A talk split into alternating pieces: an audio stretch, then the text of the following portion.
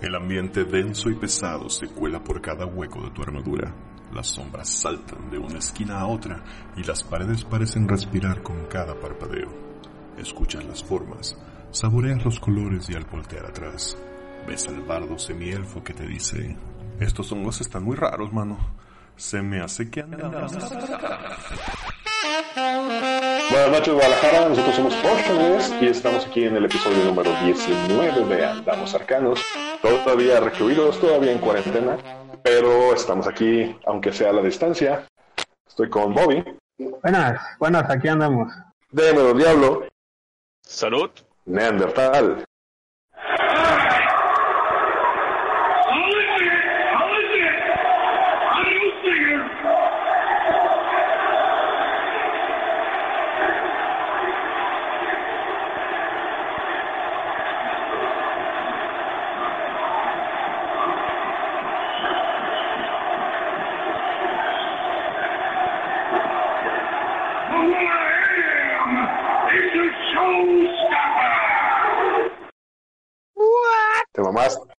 mamaste con tu entrada larguísima.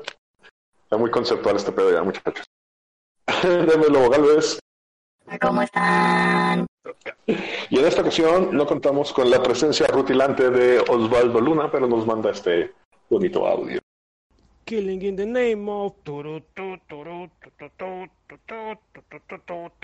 ja.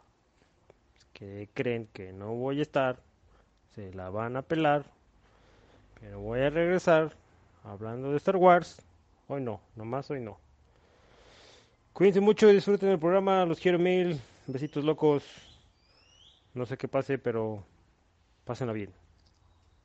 Y yo soy Quesal Revolver, grabando desde la ciudad de Guadalajara, hoy que es 21 de abril del 2020.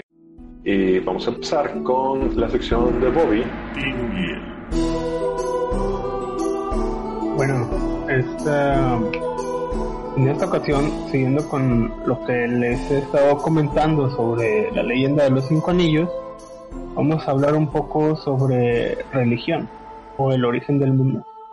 Pero en lugar de contárselos de manera monótona, ¿qué tal si se los cuento como si estuviéramos narrando algo? Échale.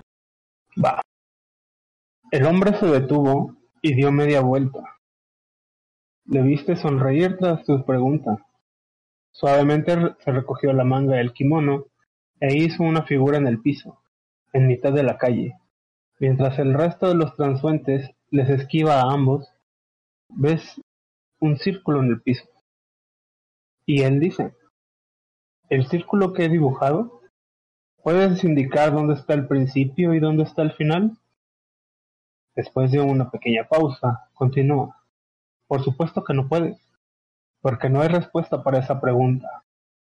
Ha de haber un principio y un final, pero aquí no hay ninguno. Igual que el círculo, esta es la historia del esta historia no tiene ni principio ni final.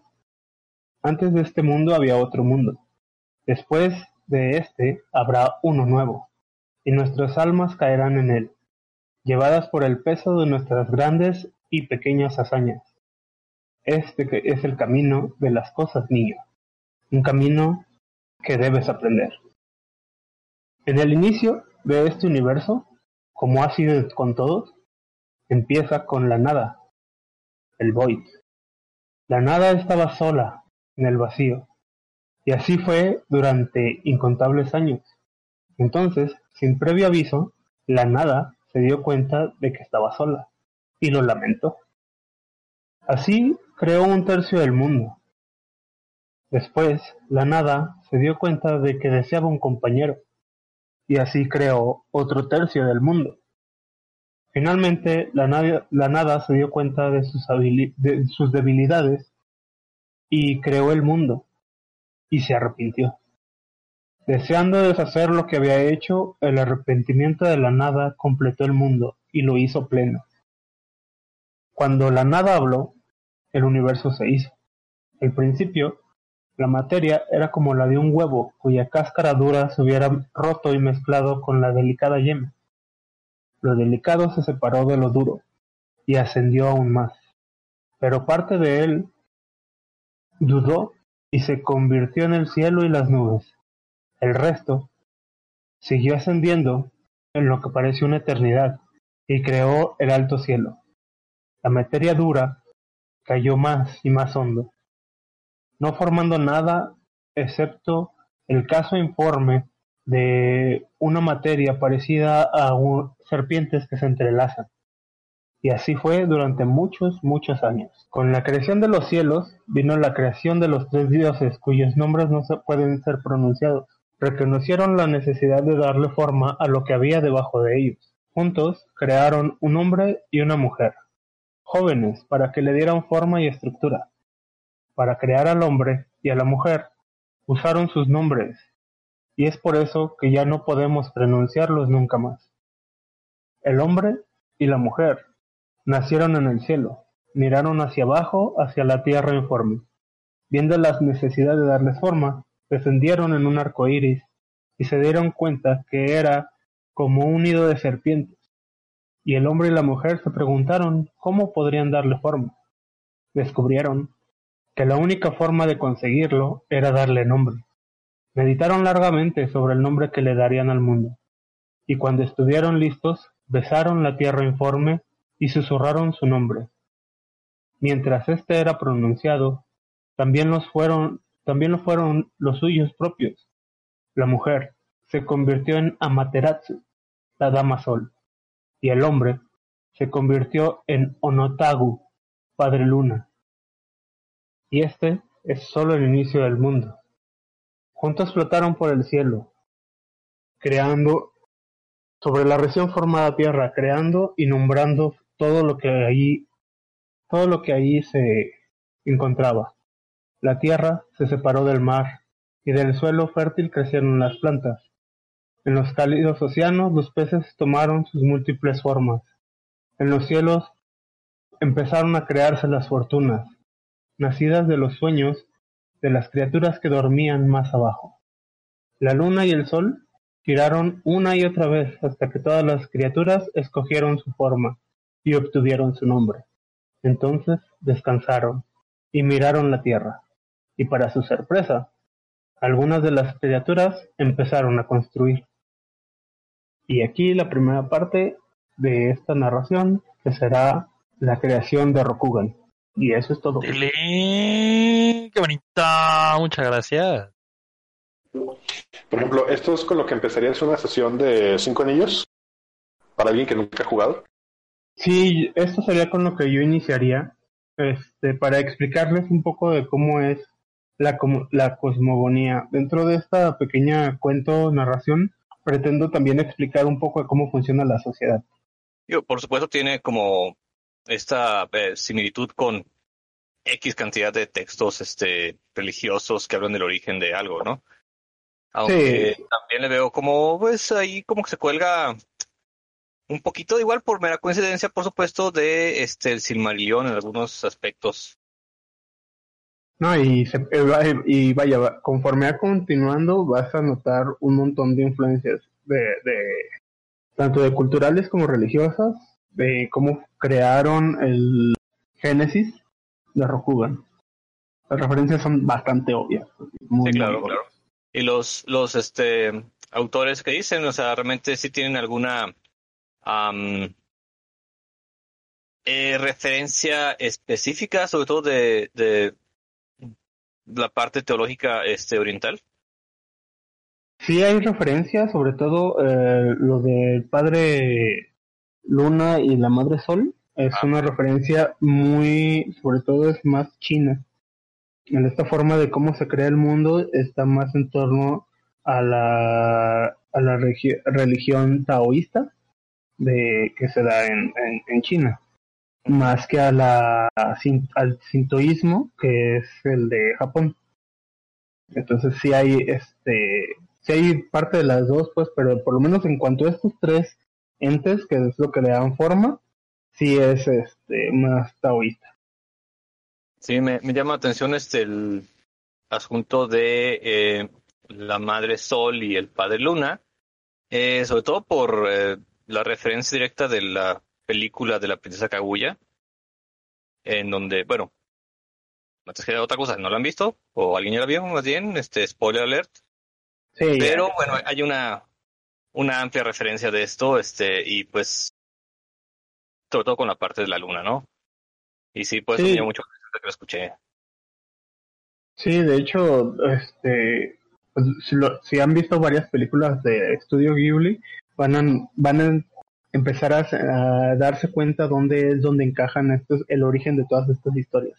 Por ejemplo, cuando se, re- cuando hablo de la parte de las fortunas, son como estas pequeñas deidades que representan a los árboles, al bosque, un camino o un río, muy presente. Ajá. Muy presentes en todas las los animes, películas de, de corte oriental. Sí, podemos recordar a Avatar, por ejemplo, este, cuando se conoce este origen de la luna por, de- en el reino del norte. Ah, sí. Yo todos tienen como algo por el, más o menos por el estilo. Así es. Y bueno, pues eso es, eso es de mi parte. Este, espero que trate de ser, de, de durar los 10 minutitos nada más, no pasar. ¿Cuántos haikus, Spartan? Tal cual. Eh, bueno, no sé si eso ya lo habíamos comentado. Em, Sabemos, o sea, supongo que sí, el año en el que suceden las, los, los eventos de Cinco Anillos. Eh, sí, sí, tengo un, tengo un, yo como narrador, hay, hay un periodo, de hecho en el manual al inicio, en el cual te explican qué sucesos van pasando año por año, como para que tú elijas en qué era vas a narrar. Eh, obviamente viene ahí como prescrito o predescrito en qué era eh, inicias tú, en qué año. Eh, si empiezas como a rajatabla. Pero, pues, por ejemplo, en mi caso, que, que ya he leído un poco más, eh, prefiero iniciar una era, una era antes, básicamente. Que vamos a llegar a esa parte porque es como muy. Ya se vuelve. Es donde entran las intrigas y todo este rollo y es donde se pone interesante.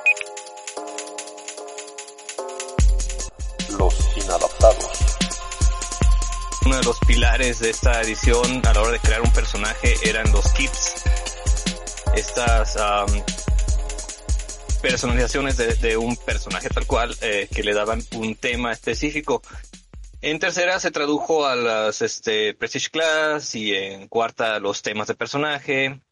Y aquí en quinta edición pues vienen eh, como forma de fichas, esto es como los arquetipos de personaje de cada una de las categorías existentes. Llámese el tipo ladrón asesino o el, eh, no sé, tipo de ranger mata gigantes, etcétera, ¿no? Son arquetipos eh, que se expanden con el libro de Zaratar, donde hay una cantidad X más. Pero obviamente muchos quedaron fuera desde ediciones pasadas y ahorita pues traigo un pequeño arquetipo que como kit de segunda edición me parecía bastante chido si bien existía en segunda edición el kit del Berserker para un guerrero, en el manual de los enanos, donde puedas encontrar cantidad de este, aspectos culturales y raciales de esta, eh, de esta clase de personajes, encontrarás también kits para hacer un poquito más divertido tu juego. Uno de estos kits era el Battle Rager. No sé si a alguien le suene por ahí pero era una especie de um, berserker avanzado del ejército de élite de los enanos. Yo, a mí me suena. Eh, creo que por ahí había una referencia en los libros de Drist Así es. y lo nombraban como rompebuches, Ajá. aunque es un poquito diferente a lo que traigo, pero creo que es la traducción más directa que tenemos, este, básicamente. Sí. Bien, Sí, el es- ah, perdón, viene. Oh, no, nada más iba a comentar que es uno de los eh, súbditos de Bruenor Battlehammer, que es como el mejor amigo de Dritz. Ajá. Y esta- la verdad el personaje es bastante interesante y es de esas categorías ah, o kits en este en este caso que sí se extrañan de eso de eso que se perdió en las múltiples en las múltiples ediciones que se extraña la verdad A, ver si esta adaptación este, llena un poquito ese vacío que deja Eh, pero bueno, el arquetipo como tal es un arquetipo, para empezar, de guerrero y que tiene requisitos especiales como los tiene el Blade Singer, por ejemplo. En este caso, necesita ser por fuerza enano.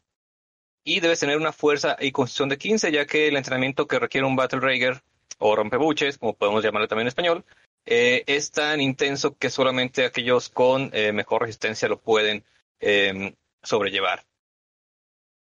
Este arquetipo, como cualquier otro arquetipo de este, categoría en Dungeons and Dragons quinta edición, se toma a la, este, al llegar al nivel 3 y en ciertos niveles va ganando diferentes habilidades. La primera de ellas a nivel 3 es básicamente su rabia de batalla, que es el pilar de este, uh, de este arquetipo. El rompebuches puede usar una acción bonus para tomar este, un poco de su licor especial llamado batebuches y entrar en la rabia de batalla. Entonces el guerrero comienza a cantar mientras su físico empieza a cambiarse, empieza a, empieza a crecer en talla, en músculos, este, sus facciones se tuercen y empieza a echar espuma por la boca y pierde cualquier otro sentido que no sea el de pelear furiosamente. Su rabia va a durar 10 minutos, aunque el rompebuches puede intentar salir de su rabia usando una acción bonus para hacerse una salvación de sabiduría de ese 15. En caso de fallarla, seguirá en esa rabia hasta que logre la salvación o hasta que caiga muerto. Eh, esta rabia de batalla se puede utilizar una vez cada descanso largo o corto. Al iniciar la rabia de batalla, gana 10 puntos de vida temporales y mientras siga en su rabia, tiene un bono al daño de más 2 y un bono de más 1 a su armor class y a sus ataques con armas cuerpo a cuerpo. Además, gana un bono de observaciones contra ser hechizado y ser aterrorizado equivalente a su modificador de constitución. El jugador debe pelear hasta que no haya enemigo en pie. Una vez que esto suceda, debe continuar para rematar enemigos caídos. Después debe salvarse o atacar cualquier cosa viva en el campo de batalla, incluyendo compañeros. ¿Eso durante 10 minutos? Sí. ¡Ay, güey! Ajá. Incluso si un compañero hace algo que él puede interpretar como agresión, como empujarlo, tratar de tenerlo, lo va a tomar como si fuese su enemigo. Es decir, básicamente no distingue eh, nada. Y no puede tomar cobertura ni acción de defensa durante el tiempo que dure su rabia. De manera opcional, y eso puede ser divertido, al entrar en la rabia de batalla, el jugador deja de llevar la cuenta de sus hit points. El DM se encarga de llevar el daño sin decirle cuánto lleva, de modo que el jugador no sabe qué tan cerca está de la muerte. El DM, por supuesto, tendría que especificar esto de forma narrativa para darle una idea de qué tan mal o qué tan bien está para ver si intenta salir de su rabia o sigue en ella. Eh, de forma opcional también, el rompebuches debería tener al menos un trago de su licor llamado batebuches para entrar en rabia de batalla. Si no lo tiene, no puede encabronarse sí. Al nivel 7, el rompebuches tiene una habilidad nueva llamada Para Todos Hay, Mientras esté en rey de batalla, gana 10 puntos de vida temporales cada vez que reduce a un enemigo a 0 puntos de vida. Es decir, mientras más mata, más aguanta en la pelea. Al nivel 10 gana otra habilidad llamada Canción del Tesarudo, que mientras esté en su rabia de batalla, gana un bono a salvaciones contra conjuros y habilidades tipo conjuro que tengan que ver con encantamientos, o con, eh, ah, con encantamientos y el bono equivale a su este, modificador de constitución. Además, a este nivel se hace inmune a ser aterrorizado por cualquier medio. Al nivel 15 tiene otra habilidad llamada Morir es para los débiles. Y si el Battle Rager se encuentra en rabia y cae a cero hit points, puede elegir quedarse en un hit point en lugar de caer. Y esta habilidad se puede usar solamente una vez por cada uso de rabia batalla. Por último, su habilidad de nivel 18, llamada Growl, eh, hace que su rabia de batalla llegue al punto más alto en su habilidad de combate. Mientras esté en su rabia, sus ataques con hachas y martillos ganan un bono de daño igual a su bono de construcción. Este arquetipo, por supuesto, es por ahorita meramente una adaptación que se me está ocurriendo, sacada completamente de mi rabo tratando de llevar como un poquito el nivel que se eh, dedica en esa quinta edición. Y pues que este sí es bastante diferente con respecto a la segunda edición, pero no se puede hacer eh, algo más eh, cercano. Oye, Choy, Dime. ¿Cuándo la playtesteo? Es una buena pregunta, pero ya sabes que vamos a empezar campaña en Roll20, podrías playtestear. Vámonos, se arma. Eh, esa, ¿cómo se dice? Eh, adaptación, por supuesto, voy a aventarla a mi Twitter para usar mi Twitter en algo. Y pues, si nos escuchan por ahí y quieren este opinar al respecto de tal eh, conversión, de tal adaptación, pues búsquenme en Twitter como arroba a don diablo. ¿Ustedes, los demás arcanos, tienen alguna opinión? ¿Cómo funciona en sí la aplicación de kit? Tú haces tu personaje y yo te digo a ti, oye, yo estoy un bárbaro y quiero este kit y lo tengo desde nivel 1. Ah, no, no, no, es que ya, aquí ya no existen los kits en la quinta edición. Se cambia por arquetipo, ok. entonces solamente se puede Ah, ok, sería. tres a nivel y tres. ojo, es, no es para bárbaro, es para el guerrero. En cierto modo es como un tipo de berserker para el guerrero. Ok, ok, ok, ok. Y esto significa que hay más probabilidades de que algún día vea en quinta mi kit de druida que tengo en segunda. Fíjate que no lo he pensado, pero es una excelente idea para la siguiente adaptación, mi estimado. Aunque no sé qué tanto podamos este, hacerlo, porque ya la eh, forma salvaje del druida quinta está bastante chida. Sí, de hecho creo que lo único, lo que más me gusta de ese kit y siempre ha sido más para efectos narrativos es el hecho de poder convertirte a medias en algo. Es lo que más, es lo- es lo- sí, es lo más este, destacable de- del tal cual. Ok, está, está bastante interesante. De hecho sí me fui con la finta, pensé que era para bárbaro, pero si dices que es para guerrero, sí lo hace todavía Ah, más, ajá, le da como mucho más sabor.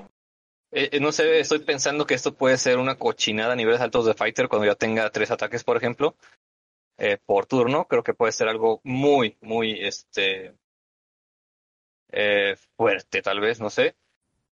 Pero yo sí recomendaría, sobre todo esa parte de la opción de mantener los puntos de vida ocultos del jugador. Puede- creo que eso lo puede dar un, eh, un toque diferente.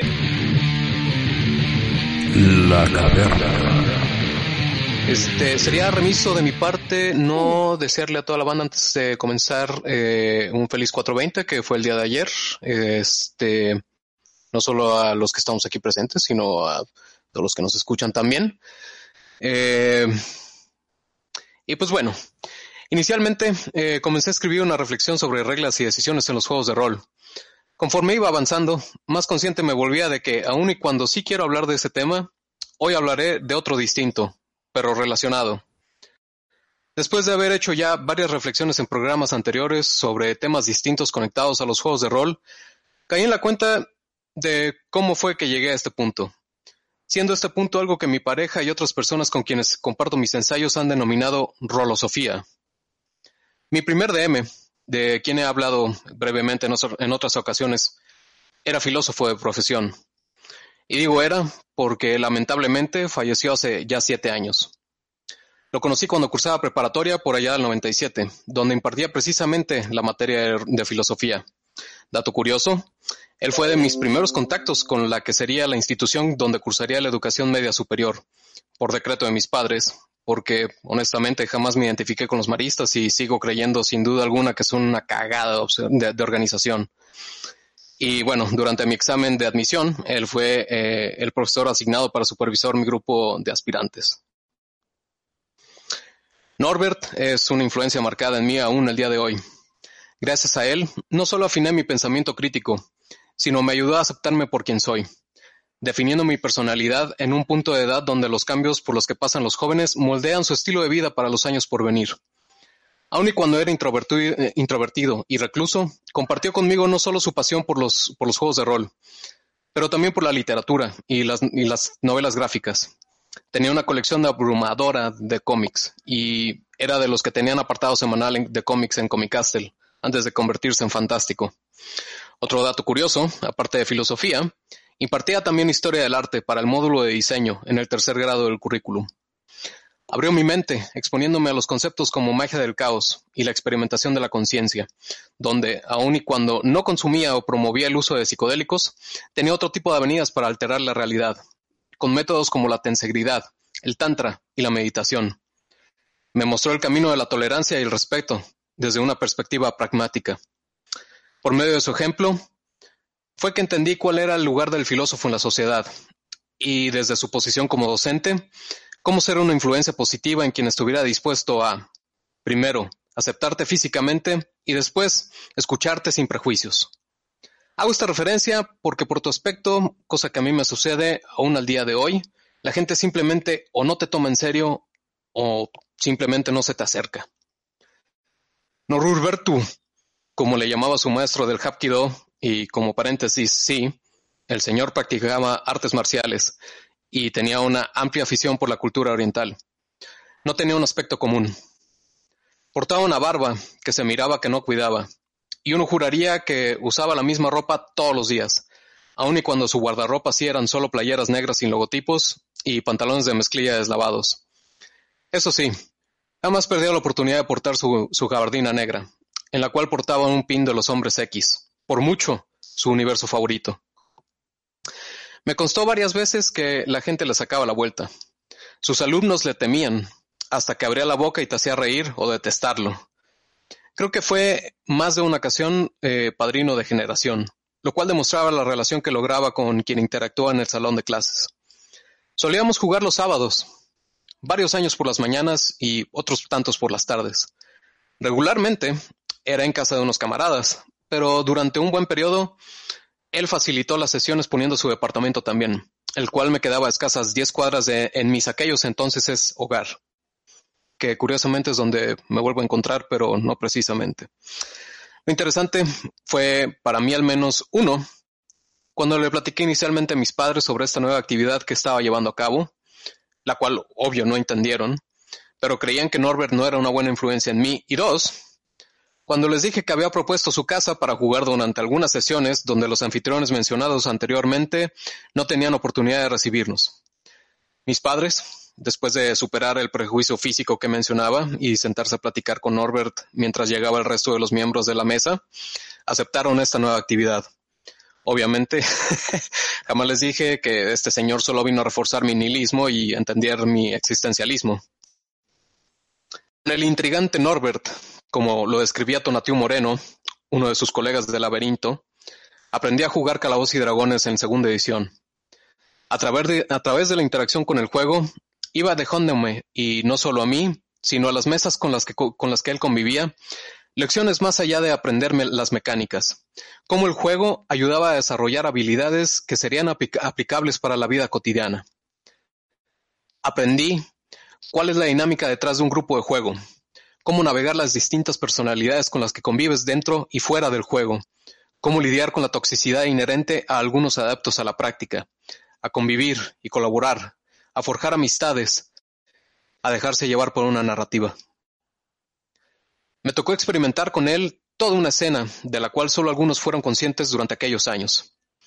Banda como Jesús o Roberto comenzaron su camino en los juegos de rol fuera de esta escena, por ejemplo. Pero siendo un, entre comillas, hijo de Norbert, como éramos conocidos en toda la institución, me tocó presenciar un poco aquel mítico grupo de pseudointelectuales tapatíos llamado Laberinto, quienes, en parte, fueron los principales promotores de los juegos de rol, no solo a nivel local, sino a nivel nacional, incluso publicando un sistema del mismo nombre, el cual no vamos a evaluar o juzgar aquí, y le pese a quien le pese, es el primer juego de rol mexicano. Este grupo, que solía reunirse los domingos por la tarde, no estaba limitado a una mesa de juego. Se extendía en su membresía a todo aquel inadaptado social que fuera afín a la fantasía o la ciencia ficción, la literatura y el arte. Entre estos, por ejemplo, también estaba, según Tonatiu Moreno, el desinhibido Henri Galvez, hermano mayor de nuestro propio miembro, Michel Galvez, con quienes nunca, con quien, de hecho no, sí, quiénes, porque con Henry tampoco tuve interacción. Eh, eh, nunca tuve una interacción alguna hasta que me volví miembro de Potionless, pero asumo que también creció con este grupo como una influencia. Cuando se habla de los grupos de, juego que en Guadalajara fueron vetados de plazas como Arboledas o Plaza Amistad, estamos hablando del laberinto. Admito que lo extraño mucho, sobre todo a partir de que retomé los juegos de rol como parte de mis actividades. Estoy seguro de que estaría orgulloso de ver lo que he logrado junto con mis hermanos de batalla y dados, los Potionless, aquí presentes de manera virtual. Pero además de compartir con él esos éxitos, lo extraño porque me encantaría hablar con él sobre los temas que reflexiono, sobre cómo algunas de sus ideas estaban adelantadas a su tiempo, sobre cuán grande es su satisfacción de ver cómo algo que fue satanizado, literalmente, y desaprobado durante toda su juventud, el día de hoy había dado un giro de 180 grados para convertirse en moda y sobre todo, reconocer frente a frente sus enseñanzas y conocimiento, para llamarlo con todo el aplomo de la palabra, maestro. En cierto modo, sé que no es el caso, pero sí siento que se fue de este mundo demasiado pronto. Descansa en poder, mi ama del calabozo primigenio. Qué chingón homenaje, güey. Sí, Qué eh, bonito. Eh, no, no tuve la suerte de conocer al Norbert, solo de oídas. Sí tuve la suerte de ir al laberinto cuando estaban allá en Plaza Universidad durante este, unas dos, tres veces. Eh, acompañando a un compa para ir a hacer una tarugada, bueno, lo se platicará eso, pero este sí me tocó conocer mucha gente ahí y era para mí sorprendente ver tanta gente jugando en un solo lugar. Ah, pero sin embargo no, no recuerdo este haber conocido a al buen Norbert hasta después que me empezaron a, a comentar cada vez más, este, incluyendo a Ernesto, por ejemplo, que él también nos comentó acerca del buen Norbert. Sí, yo la verdad tampoco lo conocí. Eh, mi único contacto con Laberinto fueron algunos miembros que ahora no podía decirte su nombre y Henry, el hermano de Michelle, que él sí lo conocía, pero estoy seguro que Henry hasta apenas hace poco tiempo ubica mi cara. En mi caso, pues yo sí me tocó jugar con Norbert y compartir algunas este parrilladas con todo el con, toda la gente del laberinto y verlo todavía antes de que partiera. Un excelente amigo. Lo fue. Lo es. Sí, Pues pues yo ahora sí siendo que el, un saludo donde quiera que esté. ah, pues siendo obviamente yo el de, el de última adquisición en la mesa, no lo conocí, pero ahora entiendo un poco más todas las veces que ha sido mencionado y, y su influencia. Me uno al, al saludo donde quiera que esté. Está jugando con Gaiga, viendo a ver cuándo le gana con su pinche juego culero. Sí, supongo que si hay un cielo de roleros debería ser algo así, pero anyway. Pues entonces con esto eh, pasamos a nuestra sección principal donde vamos con la tercera parte El tema de hoy, tema de hoy, de hoy. que ha sido pues estar rolando desde lejos desde su casita. Para ahora sí, creo que ya todos tuvimos una experiencia. Este, la semana pasada, la semana pasada tuvimos nuestra sesión cero con una, una aventura que nos está poniendo Don Diablo. Y Antier, aprovechando que en Roll20 está gratis el módulo de la Ciudadela Sin Sol, por lo menos hasta el 14 de mayo, creo que tengo entendido pues se le empecé a correr a mi mesa de World of Warcraft. Entonces, Una, una gran aventura Eh, esa, por cierto. sí, de hecho, o sea, yo no, no- nunca la había jugado, no tenía, o sea, sé, la conozco porque ahora es parte de los aventuras que vienen incluidos en los cuentos del Portal Bostezante, pero, y sé que pues es, es- es de las clásicas, pero está bastante bonita, sí. Fue, está. aventura con la campaña de las tres flautas, por cierto. Ah, con razón. Pero bueno, a ver, este, empiezo tú, Chuy. ¿Qué te pareció la, la plataforma? Ok, voy a ser muy sincero al respecto. Este, ¿Por qué? Porque bueno, eh, básicamente llegué yo muy vergas, este, ya sé, ya vi tutoriales por todos lados, ya sé cómo funciona esa chingadera, y al lado de la hora fue un pinche desmadre. Neta, me imaginaba como este, estos memes de los viejitos queriendo le mandar un mail. Así me sentí básicamente. Todo me falló. eh, no había manera de, de- de hacer el personaje correctamente, no lo pueden editar, era prueba y error, y, y total que perdimos ahí una buena cantidad de horas realmente en eh, tratar de comprender cómo funcionaba. Una vez que agarramos marcha y que empezamos a ya usar el tablero, ya que pudimos editar las hojas de personaje bien, ya que vimos cómo funciona más o menos, eh, pues me di cuenta que era más bien eh, esta renuencia de, o como dice, este, sí, una especie de renuncia a la tecnología que no conozco, a, a esto no es una mesa, aquí no están mis compas. ¿Dónde están? Chale, sí, sí, sí somos roleros viejitos. Nah, mames, jamás, no importa cuánto juguemos en línea y cuántas experiencias Sí, añadamos al juego en línea, jamás cambiaré un cigarro con ustedes en una mesa rolando dados. Sí, Ah, no, no, creo, creo que eso lo puse desde el principio. No es, no es en lo absoluto un sustituto, pero más bien me refiero pues, a esa renuencia de la tecnología, de no, ni siquiera quiero calar, porque viejito. Pues eh, a más allá de la, de la renuencia, yo comentaría al respecto de al menos específicamente el rol 20 que sí conlleva un gasto definitivamente, ¿no? Porque la cuenta de DM gratuita en realidad no nos sirvió para hacer absolutamente ni madres. Creo que parte del problema que tuvimos con Jesús precisamente fue este esto que descubrimos. Eventualmente, ya que eh, logramos discernir el problema, eh, pues eh, no me acuerdo si fue eh, Osvaldo Quetzal, le, le provieron eh, una cuenta a, a Jesús. Este, nos tardamos ahí un rato en hacer la transacción, eh, pero pues bueno, lo logramos eventualmente. Eh, y después de eso, pues, pues ya fue muchísimo más sencillo el proceso en cierta manera, porque ya nos permitía hacer eh, más cosas que al principio, como comentas, este, pues es una cagada, ¿no? Entonces creo que sí es una reflexión, una lección aprendida que vale la pena, al menos si alguien más lo está considerando, pues Una- eh, páguenle cuatro dólares a su a su DM y, y déjense de mamadas. Oigan, este, yo tengo una pregunta, en este caso Chuy, no sé si lo puedas checar más adelante. Fantasy Grounds tiene una, un feature en el cual si tú tienes la licencia completa y tú estás jugando con los demás y tú no quieres ser el DM, le puedes pasar la batuta de DM a cualquiera de las personas conectadas. ¿Podrías checar o no sé si ya sabes si de 20 lo permite? Ah, Eh, yo, perdón. lo que sucede con Roll 20. Ah, perdón, ¿qué tal? No, no, no, dale, dale, perdón. Digo, no lo he checado del todo bien, digo, no he clavado tanto en ese desmadre, pero lo que estaba checando, lo que tenemos limitante realmente con Roll 20 es que este admite máximo cinco jugadores con la cuenta gr- gratuita. Que este no comparte realmente todo lo que tiene, es el compendio este para hacer personajes con la cuenta gratuita. Entonces sí tiene como una serie de limitantes, este, realmente eh, algo, ah, pues, desesperantes, creo yo. Y la neta, Michelle, creo que sí voy a optar por, eh, ¿cómo se dice? Eh, Fancy Grounds, a aprenderlo, pues, eh, principalmente.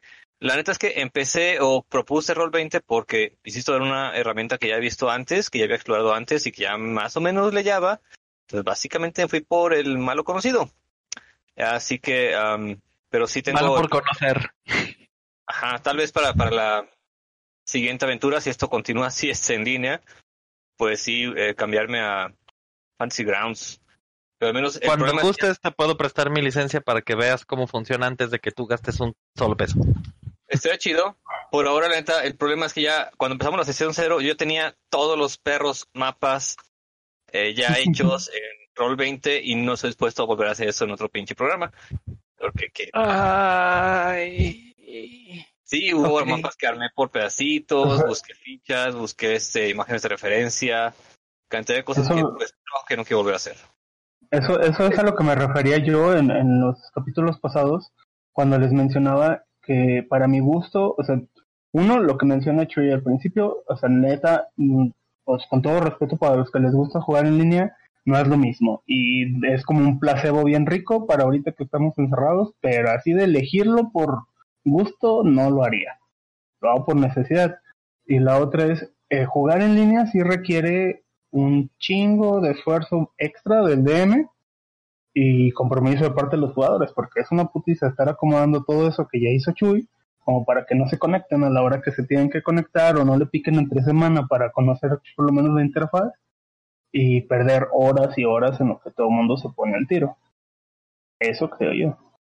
Bueno, perdimos a Chuy. Pues Este, Eventualmente, No. creo que después de que ya este, pagamos la licencia, sí se puso mucho más sencillo, sí alcanzamos a hacer personajes ya en forma. El pedo es que perdimos mucho tiempo, por ejemplo, en, en- en que hacíamos eh, la modificación de los personajes y no nos guardaba los cambios. Entonces, pues, era un puro pinche esfuerzo tirado. Pero ya después de eso, puta, yo creo que estuvimos jugando como unas dos horas. ¿Qué tal? ¿Te gusta? Sí, un rato. De hecho, hicimos un como simulacro de combate y creo que estuvo bastante fluido. Es, es algo que a mí me ha tocado cuando he jugado con grupos nuevos. Ahora creo que tengo el logro de una de las personas que más renuente era el juego en línea, se divirtió en una sesión. El hecho de explicar cómo funcionan las cosas en un punto previo es muy importante para todos, pero una vez que lo logras, una vez que ya todos tienen un entendimiento básico de dónde está qué, las sesiones se vuelven fluidas, se vuelven agradablemente fluidas, por lo menos ha sido mi caso. Yo lo que vi, este, bueno, por empezar, conmigo fue un poquito diferente, porque agarré una aventura que te lo da, ya está hecha, entonces ya está optimizada, ya trae mapas, ya trae todo, trae la onda de, de la iluminación dinámica, que a mí me costó un poco de trabajo, creo que fue lo que más me detuvo, porque no sabía cómo manejarla y yo me aventé muy, muy vergas al, sí, está súper intuitivo, lo voy a hacer. Y no, creo que sí, tuve, sí, sí tengo que meterme a ver un tutorial o algo de cómo funciona la luz dinámica, porque al final no la pude usar. Tiene como ingeniero te digo, como ingeniero te digo, no funciona. Ah, ok. Este, este, al final lo que hice fue desactivarla y nada más yo ir revelando manualmente los lugares a los que iban avanzando. Fuera de eso, me tocó que en mis jugadores había dos que ya lo sabían usar. Entonces se nos atoraba algo y pues jaló en chinga. Más bien para mí fue difícil como DM estar hablando solo y narrando sin ver las caras de los demás. Y me di cuenta, sobre todo al empezar a entrar en combate, que como el sistema te hace todo, las tiradas y el daño y si entra o no entra, yo un punto que ya, ya no estaba narrando la acción, ya, ah, ok, sí, sí le pegó, ok, tanto daño, y luego esta ataca, y luego sí, tanto daño. Y dije, ay, no, espérame, es que tengo que narrar, ¿qué pedo? O sea, sí fue, sí fue más difícil para mí el ponerme en plan de narrador. Pero una vez que ya pasó eso, este, sí, sí avanzó bastante, bastante bien. Creo que tiene mucho que ver el hecho de que la aventura ya estuviera hecha. Si yo lo hubiera tenido que empezar a armar y si algo se atoraba, les mandaba el handout y su, no tuve ningún problema con los personajes. E incluso hicieron varios cambios. Mm, siento yo que en unas dos, tres sesiones en las cuales ya dominemos completamente eso, este juego va a ser súper fluido. Pero, de nuevo, sigo prefiriéndolo en persona. Eh, yo me gustaría agregar que, por ejemplo, eh, mi experiencia con Fantasy Grounds para como jugador no no no sé si es que no le he prestado la suficiente atención o no me acostumbro al todavía al sistema. Pero por ejemplo hice un personaje como para jugar con Michelle y la verdad es que no está bien hecho.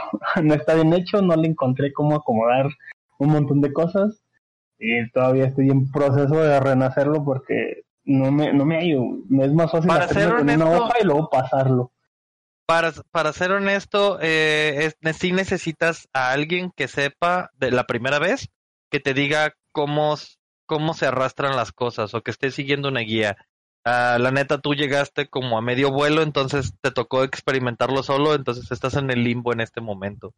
Esa es una cosa que, que creo que es vale, vale la pena destacar, que necesitas a una persona que sepa algo o como dijo Chuy, clavarte en tutoriales y videos que te expliquen el orden.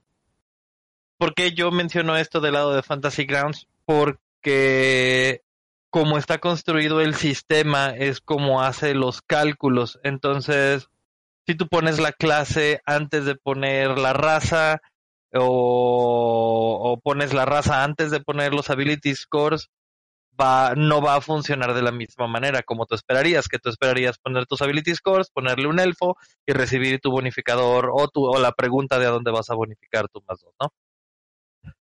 Entonces, sí necesitas como alguien hacerte el paro, creo que en Roll20 es lo mismo eh, y en todas las plataformas en línea van a compartir este proceso cansado de cómo empezar. Hablando de otras plataformas, ¿sí jugaste el Astra? Estoy preparando la aventura. Debo admitir que me compré un paquete de assets para Call of Cthulhu. Eh, y estoy haciendo lo que Chuy este hizo en este momento eh, eh, con Roll20, que fue armar con pedacitos y partes de todo para ver qué tal jala. Voy a probarlo esta semana y les diré que El que sí estuve calando bastante fue el que les dije, el MRPG, que es como un WhatsApp. Y, híjole, creo que es una de esas cosas que en teoría suena bastante bonito. En la práctica es un poco más difícil. No es que no funcione, funciona muy bien. Eh, nada más, como les he dicho el, el programa anterior, algo que me llamaba la atención era el hecho de poder jugar casualmente.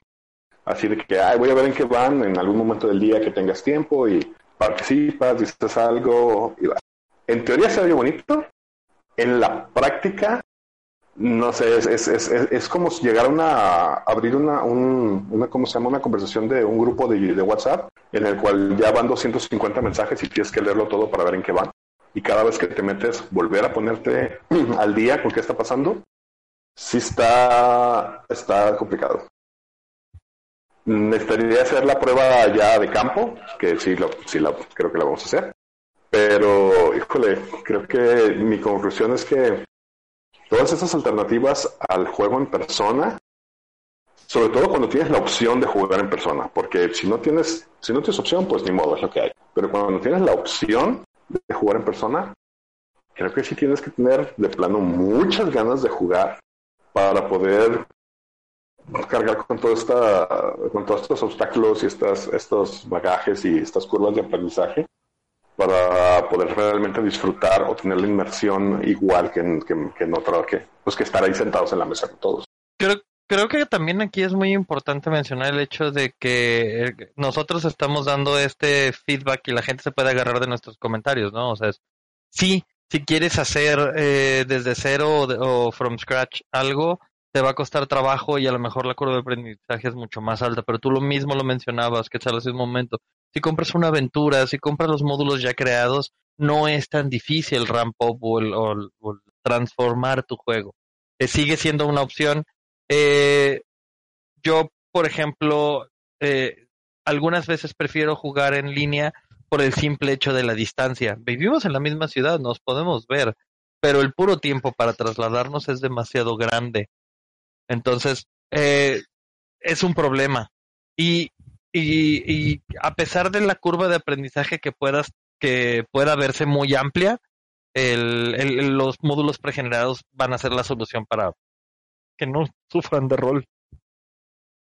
Yo estoy por iniciar a, a correr, este, a retomar o de algún modo eh, narrar la leyenda de los cinco anillos con mi grupo de leyenda.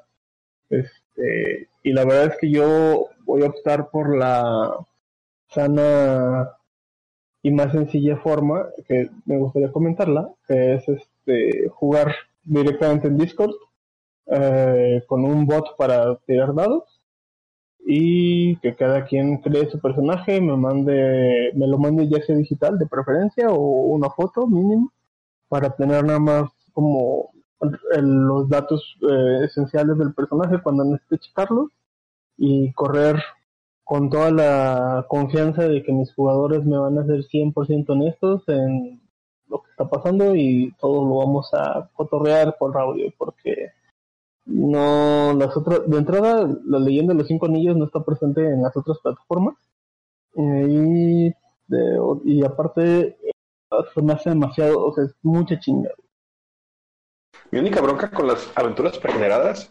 Bueno, de hecho, pensándolo bien, no tanto. Iba a decir que es lo que cuestan. Ajá, que cuestan lo mismo que los libros. O sea, es como cuando compras un PDF.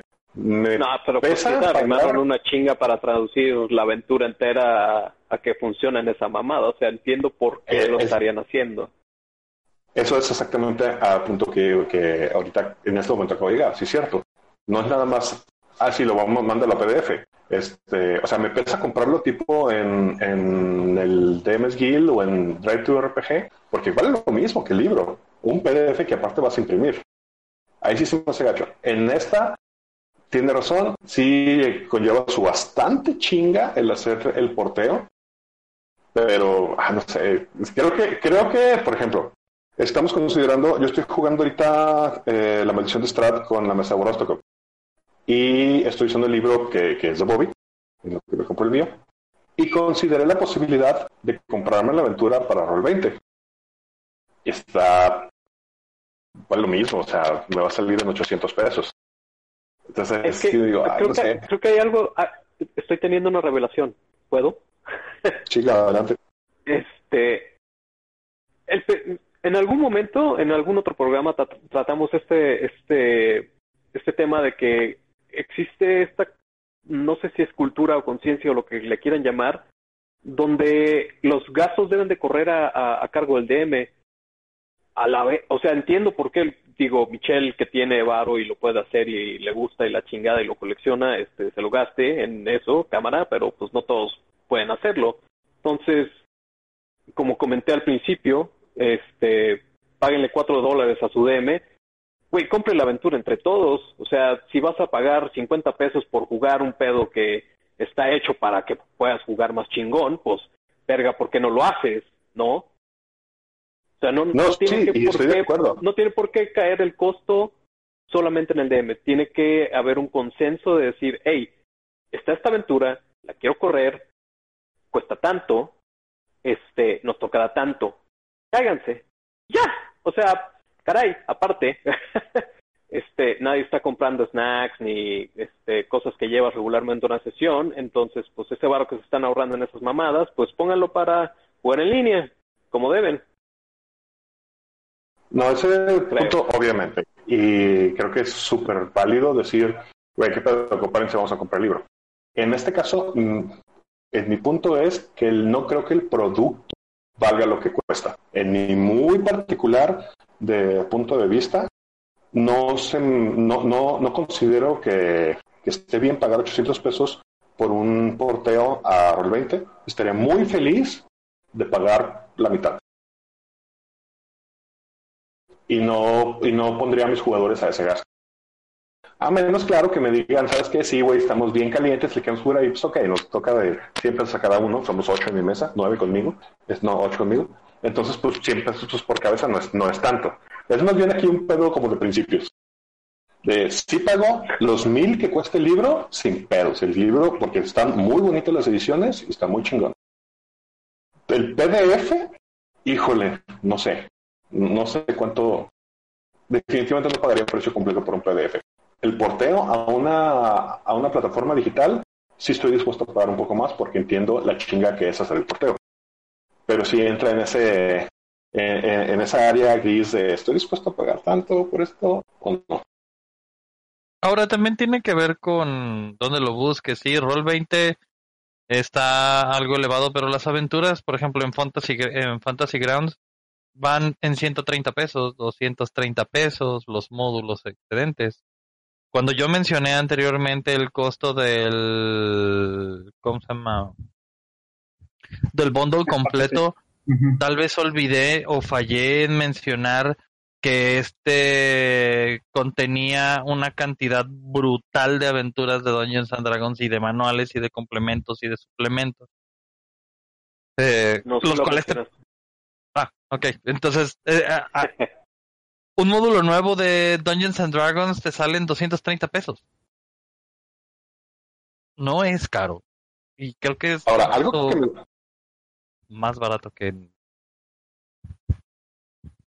ahora, algo que me gustaría hacer para no estar, a lo mejor estoy hablando desde la ignorancia, bueno, o sea, realmente estoy hablando desde la ignorancia. Algo que me gustaría hacer, ya como proyecto personal, me gustaría agarrar una de las aventuras que nosotros hemos generado y portearla para Roll20 o, o Fantasy Grounds y ponerla en el marketplace. No sé si se puede en Fantasy Grounds, en Roll20 sí se puede, sí puedes venderla ahí. Y El- vamos viendo. En el caso de. Fantasy Grounds, tú lo que tienes es tú generas la aventura y exportas el paquete de aventura. Lo puedes poner, eh, lo puedes vender por sí solo. Mucha gente en DM's Guild ya incluyen ese paquete con la aventura cuando la ven, cuando la venden. En Drive-Thru están empezando a meter los paquetes de aventura para poder linkearlos tanto a D20 como a Fantasy Grounds.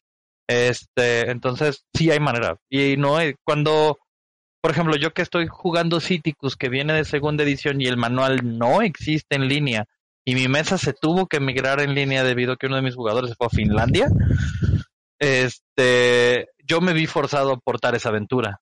Aportar, aportar los handouts, aportar los textos, aportar ciertas reglas. Me vi obligado porque en- cuando empecé no estaba todavía Castle of Strahd me vi obligado eh, incluso de meter las reglas que nosotros tenemos de la ronda dentro de Fantasy Grounds para modificar cómo funciona el módulo de juego. Y te puedo decir que no fue una tarea tan difícil. Y estoy hablando de que pues, me metí incluso a crear reglas. Sería, es algo que me gustaría hacer el ejercicio de ver. O sea, vamos agarrando una, me gustaría agarrar una aventura de la ronda. Sirve que ya hay material de la ronda en plataforma digital. O sea, que ya habría. Y subirla, a ver qué tal. Cuando gute. A otra, lo que me lleva a otra pregunta. Yo no he encontrado material en español en Rule 20. ¿En Fantasy Grounds hay? No me he puesto a buscar, yo soy muy renuente al contenido en español de rol si no está creado en ese idioma. Este, o si no es una traducción europea directa, porque son la gente que conoce más hacia allá. Este, por malas experiencias. Entonces, no, no me he puesto a buscar, sería una buena práctica buscar algo en español. Que la realidad sería como nosotros jugamos, o sea, que es más spanglish. Es reglas en inglés, narración en español. sí, algo así. No sé si Yo- ya yo volvió. creo que no hay, ¿eh? ¿Diablo? Sí, ya, ya ando aquí, nada más que en el teléfono. Ah, bueno. Eh, ¿Qué fue lo último que alcanzaste a escuchar, Chuy? Ah, en el shock del coraje que me da que se ve la pinche luz en mi casa, este, no me acuerdo. bueno, este, no te perdiste que hablé de mi experiencia como DM, eh, pero no sé si nos No, quieras- pues eh, ya, lo con escuché ganas de- después. Este, en todo caso, am, Más bien, ¿a dónde ibas con tu ponencia? ¿Te quedaste en que había sido muy complicado o era un proceso que no querías volver a pasar, el de portear mapas y acomodar tu aventura O sea, a más otra bien- plataforma? sí, cierto.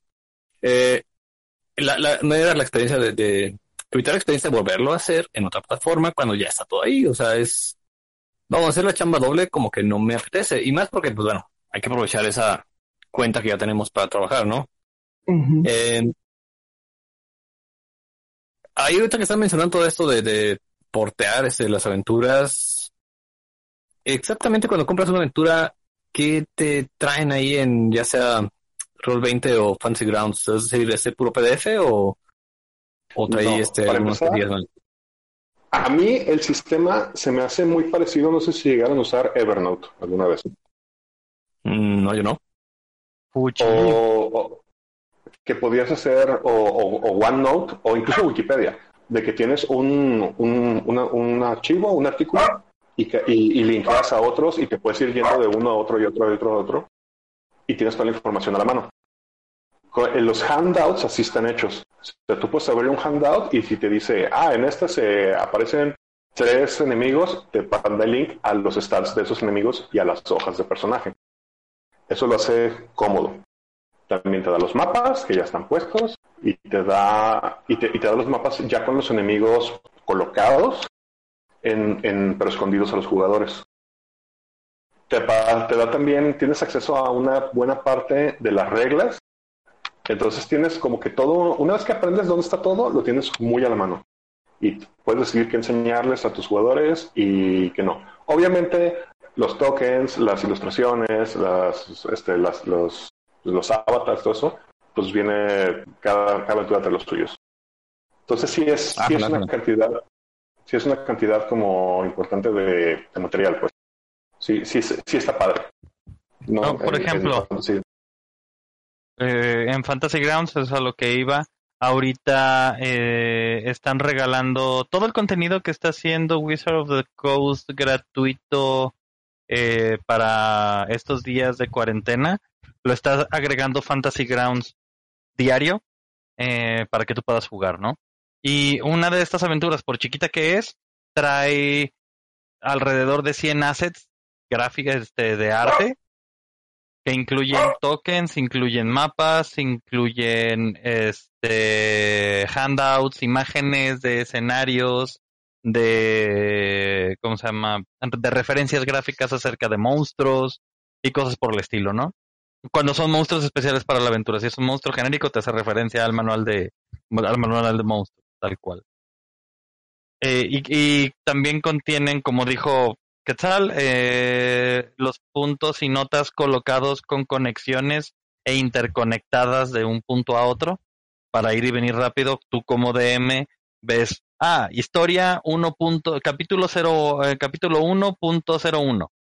Y dice, ah, en este capítulo tienes una pelea en el bar y te sale un, un link que te dice, esta es la pelea de bar y te abre a detalles de la pelea de bar, como, ah, este es el mapa, estas personas están escondidas, estos son lo, que está sucediendo ambientalmente y aquí tienes un botón que te lleva a la batalla, que ya te agregó a los enemigos a un encounter y, y ya están relacionados a los tokens conectados en el mapa.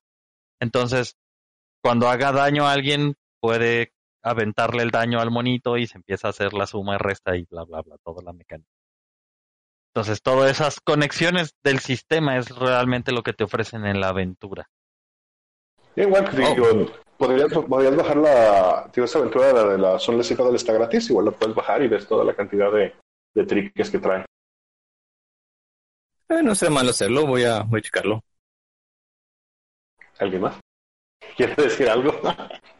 ah, este... Sí. Eh, bueno, no sé si me escuché el otro, lo que dije antes, pero... Eh, pues a mí creo que a falta de una fecha muy próxima para que esto cambie la situación y hablo de la cuarentena, pues creo que no nos queda otra de echarle ánimo aún a los que nos cuesta trabajito. Este, ponerle más empeño si queremos jugar porque no va a haber de otra y en realidad no son tan no es tan engorroso una vez que le, que le agarras el rollo, pero sí necesitas pues aprender, es aprender de nuevo y la flojerita, como dice Chuy, ya hacerlo dos veces, aprender a jugar de nuevo dos veces está cañón. Y más con la Sí, no es nada imposible, solo este, es cosa ponerse. Vamos a ver qué tal sale esta primer partida de, del jueves que empecemos. Pero por lo pronto el, el lunes pas digo, el jueves pasado, perdón, tuvimos esta eh, sesión cero, que ya que le agarramos un poquito la onda, hicimos un pequeño playtesting de cómo funciona el combate. En lo personal y para darme algunos este, problemillas, yo sí estuve pues básicamente haciendo actividades aquí en sobre mi escritorio con mis propios dados. Y este los que pueden hacerlos digitalmente con la plataforma pues se lo aventaban aquí no está funcionando o no se comprendían cómo está funcionando este el sistema pues lo estuvieron haciendo también desde su casa y pues como siempre digo podemos confiar en, en que sus actividades sean este reales sí que es lo que yo voy a hacer. Eso? Como nota de eso, eh, algo que me ha llamado mucho la atención cuando tiene la oportunidad de jugar con otras mesas o platicar con gente que juega en otras mesas, nadie confía en sus jugadores. Creo que aquí sí manejamos un, creo que aquí sí manejamos un código de confianza muy, muy cabrón. Entonces pues es que si no confías ya sientes que te están haciendo trampa y si sientes que te están haciendo trampa por, creo, inherente sientes que tienes que ganar de alguna manera. I don't know. Ah, pero bueno, como comentario aparte, acabo de abrir el último descargable que hay de Fantasy Grounds de, Dungeons and Dragons, que es este Forge of Fury, eh, que es siete aventuras uh. de Tales from the Joning Portal, eh, las cuales contienen eh, tal cual siete mapas de batalla, siete mapas de eh, con distintos tipos de encuentros y diferentes ganchos, conteniendo un alrededor de 230 piezas de arte por sí solo y es gratuito ahorita para Fantasy Grounds con las reglas básicas de quinta edición, entonces es una excelente opción. Si no fuera porque ya la jugamos también como parte de la historia de la campaña de las tres flautas, este diría, ah, ahorita mismo, bueno, tengo otra vez energía eléctrica en la casa, ahorita mismo la pongo este, a descargar y la checamos a ver si la jugamos, pero no, ya la, el pronto ya jugamos, entonces... Ahora, yo no tengo pedo, como dijo, quien lo mencionó ahorita, este, Niandi, pues agarramos otra, otro módulo y ponemos un dólar cada uno, valen creo que 10 dólares. Este, en Fantasy Grounds yo tengo un chorro. Entonces, pues, vamos dándole. yo no sé cuál es esa aventura que dices que ya jugamos en la ronda, pero acuérdate que ni Andy y yo llegamos despuesito y los otros dos que estamos ahorita también llegamos después, llegaron despuesito, entonces capaz que no lo hemos jugado, Chuy. Ah, no, la Forja Ah, de la Furia sí la jugaste. Este, es Ah, eh, la, donde obtuvieron la montaña, donde ahora Neandy es el rey de la montaña.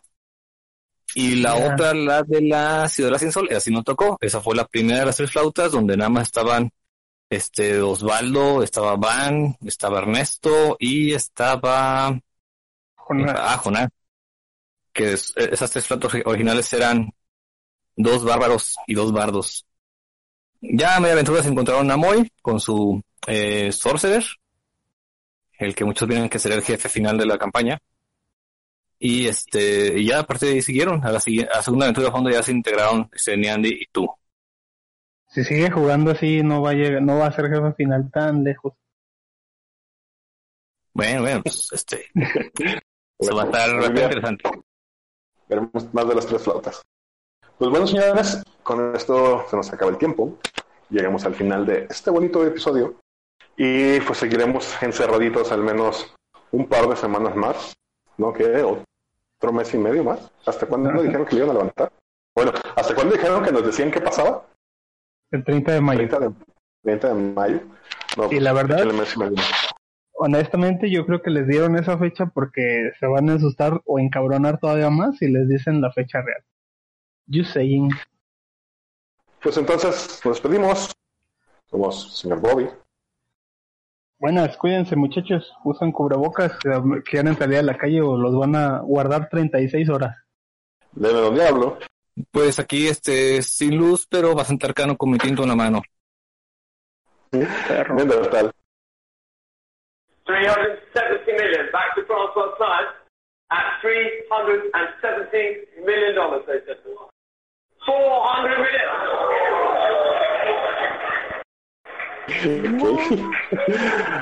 Deme Lobo Galvez. Gracias por sus oídos. Gracias por estar con nosotros y todavía no. There's at 400 million with Alex Rosser, the millionaire here at 400 million dollars. ¿Qué está pasando ahí, señores? Comedy at 400 million. Francois is out. Are you sure, uh, Francois? At 400 million then.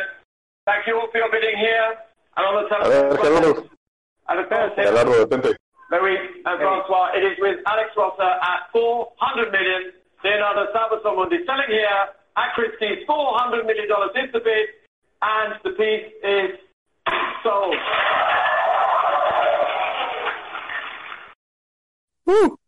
Dale. ¿Se te, ¿Se te quedó picada esa madre o lo pusiste así a propósito? No, pues, ¿me estás cobrando tiempo aire, cabrón? ¿Trabajas en Telcel acaso? Yo soy que Revolver y nos vemos la siguiente semana en un episodio más de Andamos Cercanos. No olviden seguirnos en todas nuestras redes sociales, en Twitter como arroba potionlessmx, en Instagram como arroba potion.les. Sigan las aventuras de la ronda en nuestro webcomic www.potionless.com y vean nuestras partidas en nuestro canal de YouTube con el mismo nombre.